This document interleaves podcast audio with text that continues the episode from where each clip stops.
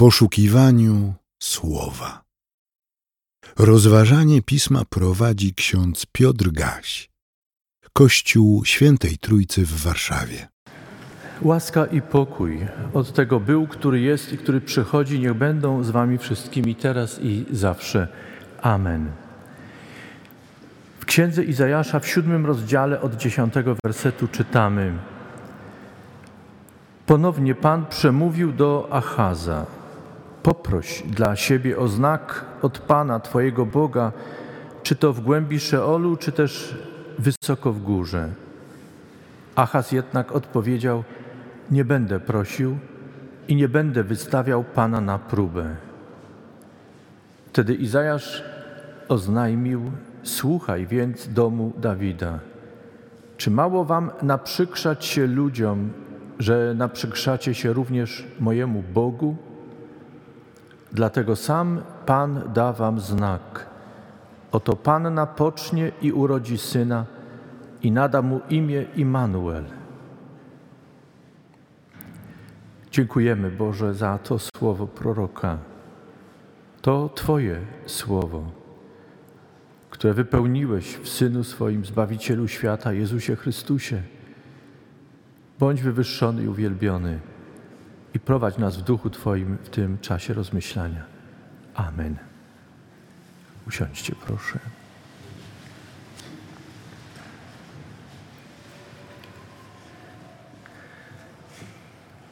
Siostry i bracia, nie wiem, czym żyliście przed świętami Narodzenia Pańskiego, co zajmowało całą Waszą uwagę. Zbliżamy się do końca roku. Nie wiem, jak wspominacie ten rok. Nie był z pewnością łatwy dla wielu z nas. Kłopoty zdrowotne, czasem kłopoty z pracą, ciągły ruch, zmiany, które sprawiają, że trudno jest planować, przewidywać. Nie wiemy, co jest przed nami, ale mam nadzieję, że w tym wszystkim nie zapominamy o tym, że Bóg stanął po naszej stronie i jest z nami. To prawda, że czasem pytamy, jak to możliwe, że Bóg jest z nami, a jednak spotyka nas to wszystko, co, no właśnie, wspominamy jako trudne. I mamy nadzieję, że następny rok będzie łatwiejszy i że silniej będziemy mieli tę pewność, będziemy mogli tego doświadczać, że Pan rzeczywiście jest z nami. Jaki znak chcielibyście od Boga usłyszeć? Jaki znak chcielibyście oglądać? Król Achaz, o którym dzisiaj czytamy, żył też w niełatwym czasie, a jako władca państwa południowego ze stolicą w Jerozolimie dźwiga odpowiedzialność za cały swój lud w sytuacji, kiedy sprzymierzeni z powodu wyłamania się króla Achaza z sojuszu, który planowano, zaatakowali jego kraj, południową, południowe państwo, Judę i Jerozolimę. Wróg stał u bram miasta i zastanawiał się król, co ma zrobić. Przyłączyć się do sojuszu, ocalić, jak się wydawało, miasto, ale jednocześnie wejść w konflikt zbrojny z mocarstwem ówczesnego czasu, czy też odmówić sojuszu i stanąć po stronie Boga, bowiem prorok w imieniu Pana zwiastował Achazowi, że powinien zaufać Panu, nie brać udziału w sojuszu, który wydaje się rozwiązaniem spraw, a w istocie skomplikuje jego życie jako króla i całego ludu Bożego. Ta bardzo odległa historia, o której czytamy w księdze Izajasza, którą zostało wplecione proroctwo, które głoszone jest całemu światu po dzień dzisiejszy, kiedy mówimy o Chrystusie, ta odległa historia znowu przypomina nam, iż Bóg jest Panem dziejów. Będąc wysoko na niebiosach, jest także w tym świecie i działa. Powierzając nam także różnego rodzaju odpowiedzialności i zadania. I my w tym świecie, wypełniając te odpowiedzialności i zadania, musimy je najpierw poznać, odczytać, niejednokrotnie dokonać trudnych wyborów, czy tak będziemy rzeczywiście działać, jak Bóg nam zaleca, na to wskazuje, czy wybierzemy czasem inne, jak nam się wydaje, bardziej racjonalne, lepsze rozwiązania z naszego punktu widzenia, uwzględniając uwarunkowania tu i teraz. Siostry i bracia, Kościół żyje dla niebios, dla Boga. A żyjąc dla niebios, dla Boga, działa w tej rzeczywistości, w której stoimy. Jako wspólnota, jako rodzina, jako człowiek, wykonując swoją pracę, swoje obowiązki. W tym wszystkim, w tym wszystkim możemy okazać wierność Bogu i nasze świadectwo o Nim. W tym wszystkim, w tym wypełnianiu woli Pana, służenia Jemu i światu, do którego Bóg nas posyła, mamy okazać się wierni jako Boży szafarze. Przychodzimy po to na ten świat, by służyć. Jesteśmy, by służyć i odchodzimy, by służyć. Jest w tym życiu i w tej służbie czas i miejsce na wszystko. Na to, by być dla siebie, samej siebie i samego siebie, by czerpać radość, by cieszyć się życiem. Jest w tym byciu tu i teraz, w tej służbie również miejsce, by usługiwać drugiemu człowiekowi, by być dla innych, by rozwijać swoje zdolności i talenty i służyć na chwałę Bożą i dobra wspólnego. To jest nam powierzone. O tym, siostry i bracia, słuchali poselstwa i słowa ci, którzy byli przed nami, którzy gromadzili się w tym miejscu.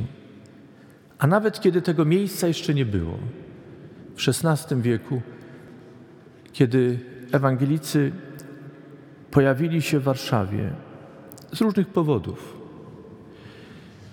chcieli w nowym duchu, duchu Ewangelii, posłuszni Bogu, służyć i wypełniać swoje człowiecze powołanie na tych miejscach, na których Bóg ich postawił. Jak wiemy z historii naszego zboru, nie było to dla nich łatwe i przyszedł moment w drugiej połowie XVI wieku, kiedy nie mogli gromadzić się oficjalnie, gremialnie i wypełniać swoje chrześcijańskie powołanie w służbie liturgicznej. Mogli to czynić w domach, zamożniejsi w swoich pałacach. Mogli udawać się do Węgrowa, by tam odnajdywać swoje miejsce na modlitwę i dokonywać ważnych dla siebie czynności Chrztu Świętego, konfirmacji czy ślubu. Ale jednocześnie wszyscy oni tęsknili za tym, by móc tu, w Warszawie, gromadzić się i wielbić Boga. Co jakiś czas było to możliwe dzięki duchownym, którzy przybywali do Warszawy. Ale wszyscy czekali na ten moment, który nastąpił dopiero XVIII wieku, 30 grudnia 1781 roku. Postawiłem Wam pytanie, czym żyliście przed świętami, czym żyliście w tym roku. Kiedy sięgamy do historii naszej parafii i tego miejsca, wiemy, że ten ostatni rok budowy Kościoła Świętej Trójcy, rok 1781, to był czas wyposażania Kościoła. Rzemieślnicy warszawscy na zlecenie zboru warszawskiego wkraczali w to miejsce, i czynili go pięknym. Jego surowe wnętrze przyozdabiali wedle projektu Szymona Bogumiła Cuga. Działo się to w niełatwej sytuacji znowu. Trzeba było wyważyć e, pomysły, wspaniałe pomysły architekta Szymona Bogumiła Cuga i możliwości ich realizacji, finanse. Sytuacja zboru nie była łatwa. Cała budowa wielce kosztowała. A to dlatego, że był to wówczas jeden z najwspanialszych obiektów w Warszawie, ówczesnej Warszawie. Często przypomina się o tym, że był to najwyższy obiekt w ówczesnej Warszawie, jedna z największych budowli Warszawy. Ewangelicy, którzy od XVI wieku musieli czekać na swoje miejsce zgromadzeń aż do XVIII wieku, budując, chcieli zbudować coś pięknego, imponującego, wspaniałego. Projekt, który przygotował Szymon Bogumił Cuk, był wyjątkowy.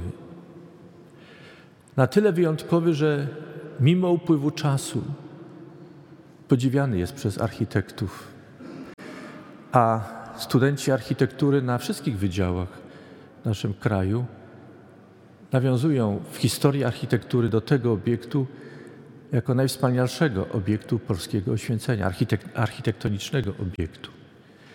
W 2017 roku historycy sztuki badali architekturę, która powstała w kręgach protestanckich w Europie. Ten kościół znalazł się na jednym z najważniejszych miejsc, a bryła kościoła znalazła się w logo całego projektu. Jesteśmy pełni podziwu dla naszych sióstr i braci z tamtego czasu, który, którzy wkładali ogromny wysiłek intelektualny, finansowy, by wznieść na tym miejscu świątynię, która była poświęcona Bogu 30 grudnia 1781 roku, jak już powiedziałem. Pozwólcie, że wspomnę jeszcze jedno z historii. To szukanie najlepszego rozwiązania i znalezienie złotego środka pomiędzy pomysłem architekta a możliwościami finansowymi wiązało się z dyskusjami. Uwaga, czasem sporami. Ale wszystkim w, tym, w tej rozmowie, w tej dyskusji, niejednokrotnie w sporach leżało na sercu jedno: aby to miejsce było piękne, by świadczyło o ich przywiązaniu do Boga, by świadczyło o ważności, obecności ich środowiska w Warszawie. Przyszedł dzień 30 grudnia 1781 roku, niedziela. Pozwólcie, że zacytuję opis tego, co zdarzyło się wówczas, który opublikowała w swojej książce profesor Maria Kwiatkowska. W niedzielę 30 grudnia 1781 roku o godzinie 9 rano, poprzedzony biciem dzwonów, wyruszył pochód procesjonalny ze starego domu modlitwy do głównego, zamkniętego jeszcze wejścia kościoła. W procesji szli senior Tepper, pastor Ringeltaube w sutannie niosąc Biblię, ksiądz Ceruli bez sutanny z agendą saską, przepisami liturgicznymi w ręku, pastor z Węgrowa Krystian Filip Goburek z księgą konfesji augsburskiej, a także starszyzna zborowa oraz reprezentant Stanisława Augusta, pułkownik Henryk von Kaufmann. Kiedy stanęli przed drzwiami kościoła, zamilkły dzwony. Starszy Wydziału Budowlanego Stubenrauch oddał klucz od głównych drzwi prezesowi kolegium Grelowi. Ten zaś przekazał go rządcy kościoła Franciszkowi Weberowi, dotychczasowemu dozorcy przy budowie, z odpowiednią przestrogą. Cytuję: Klucz ten doręczam Wam w imieniu zboru, abyście używali go na żądanie pasterzy zboru tego przy drzwi, tego przy otwieraniu drzwi tej świątyni podczas nabożeństw i takowe zamykali wedle udzielonych wam pisemnych instrukcji. Koniec cytatu. Weber otworzył podwoje kościoła. Parafianie zostali wpuszczeni bocznymi drzwiami. Wejście procesji do kościoła zostało powitane śpiewami na chórze. Po zajęciu miejsc prezes z pastorami otoczony starszyzną wygłosił przed ołtarzem odpowiednie przemówienie. Następnie pastorowie złożyli na ołtarzu przyniesione księgi. Po odśpiewaniu pieśni pastor Ringeltaube po krótkiej przemowie odczytał tekst dziękczynnej modlitwy z racji otwarcia świątyni. Pastor Ceruli z kolei odczytał odpowiedni rozdział Pisma Świętego, po czym chór odśpiewał kantatę ułożoną specjalnie na tę uroczystość przez Wincentego Ferdynanda Lesla. Dnia 30 grudnia 1781 roku o godzinie 2.30 i o 3 po południu ponownie odezwały się dzwony nowej świątyni. Popołudniowe nabożeństwo odprawił pastor Ceruli.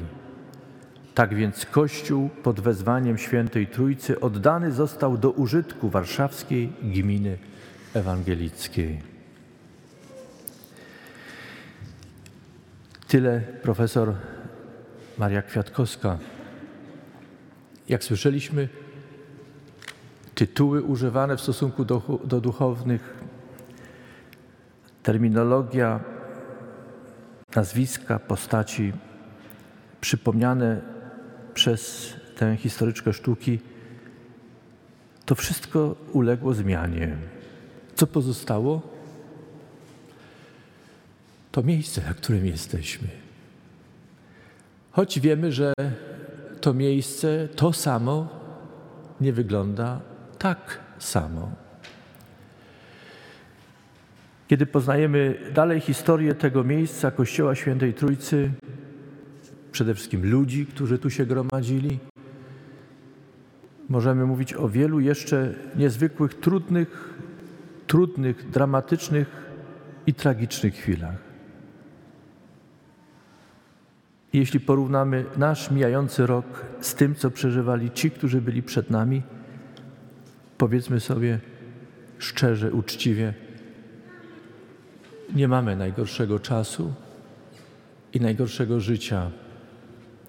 Były trudniejsze okresy. Najmocniej chyba piętno na historii zboru, czyli ludzi, którzy tworzyli tę społeczność, ale i miejsca, które poświęcone zostało w XVIII wieku, oddane Bogu na chwałę, tym najtrudniejszym chyba czasem i momentem był okres okupacji hitlerowskiej. Wrzesień 1939 rok. Cały czas okupacji, ale i okres powojenny, niełatwy. Ewangelicy warszawscy, którzy w większości byli pochodzenia niemieckiego, nosząc z dumą obco brzmiące nazwiska, w okresie okupacji byli przymuszani do zaparcia się polskości, którą wybierali w znaczącym procencie. Po wojnie ci sami niejednokrotnie mając obco brzmiące nazwiska cierpieli z powodu swoich nazwisk, historii swoich rodów, uważani za obcych. Cieszymy się, że to miejsce istniejące od XVIII wieku wrosło w panoramę Warszawy. Warszawa wygląda dziś inaczej, ale Kościół Świętej Trójcy niezmiennie przypomina o naszej obecności w tym mieście, w tym środowisku. Wraz z budynkiem przypominamy sobie dramatyczne zdarzenia i przeżycia, które pokrótce i nie w pełni przypomniałem. Być może Wy, żyjąc od pokoleń w tym mieście, myśląc dziś o swoich rodach, o swojej obecności w tej wspólnocie, wolelibyście, by były przypomniane inne karty Wam bliższe, ważniejsze dla Was. Przypominajcie, wspominajcie. Ale w tym wszystkim nie zapominajmy o jednym, że jest nam dany znak w Chrystusie Jezusie, który sprawia, że jesteśmy, trwamy i pomimo całej gorzkości historii, jej zawirowań i ciężarów, dziś z wdzięcznością jednak możemy Boga wielbić i cieszyć się, że nas prowadził i przeprowadził i zachował aż do tej chwili. W kolędzie Bóg się rodzi, w ostatniej zwrotce śpiewamy Podnieś rękę, Boże Dziecię, błogosław Ojczyźnie miłej. Pochodzę z zupełnie innego regionu Polski. Ale poznając historię tego zboru i tego miasta, dla mnie niezwykłe jest to, że w tym kościele, w tym miejscu, ci, którzy gromadzą się niezmiennie od wieków, modlą się i proszą, aby Boże Dziecię podniosło swoją rękę i błogosławiło temu miastu, temu krajowi i światu, w którym żyjemy. Dziś chcemy też taką modlitwę zmówić. Chcemy, bo wierzyć się Bogu, prosić o błogosławieństwo dla wszystkich, którzy gromadzą się na tym miejscu. Z dumą myślimy o tym, że to miejsce przygotowane przez naszych przodków jako miejsce kultu, miejsce wielbienia Boga, należąc do zboru ewangelickiego, jednocześnie stały się miejscem otwartym dla ludzi innych tradycji. Przypomnę, że przecież ten kościół wpisał się w historię Warszawy, kraju, w historię ruchu ekumenicznego w Polsce i na świecie. Cieszmy się tym. W ten sposób podkreślamy to, co zmawiamy w wyznaniu wiary, że będąc członkami Kościoła Powszechnego, ciesząc się z tego, służąc tak, jak rozumiemy Ewangelię i głosząc ją, służymy wszystkim ludziom, tak jak Pan Jezus Chrystus, przychodząc na ten świat, usługiwał każdemu, bez względu na jego pochodzenie, na płeć, na jego historię życia, na jego drogi, którymi kroczy, wzywając do upamiętania, do przyjęcia daru zbawienia i do służby przez wypełnianie Bożych wskazań. Dziękujmy Bogu, wdzięczni za to, co nam daje w swojej miłości. Jemu niech będzie chwała i uwielbienie teraz i po wszystkie wieki. Amen. Przyjmijcie życzenie pokoju. A pokój Boży, który przewyższa wszelkie zrozumienie, niechaj strzeże serc i myśli naszych w Chrystusie Jezusie, Panu i Zbawicielu naszym. Amen. Więcej materiałów na www.trójcawaw.pl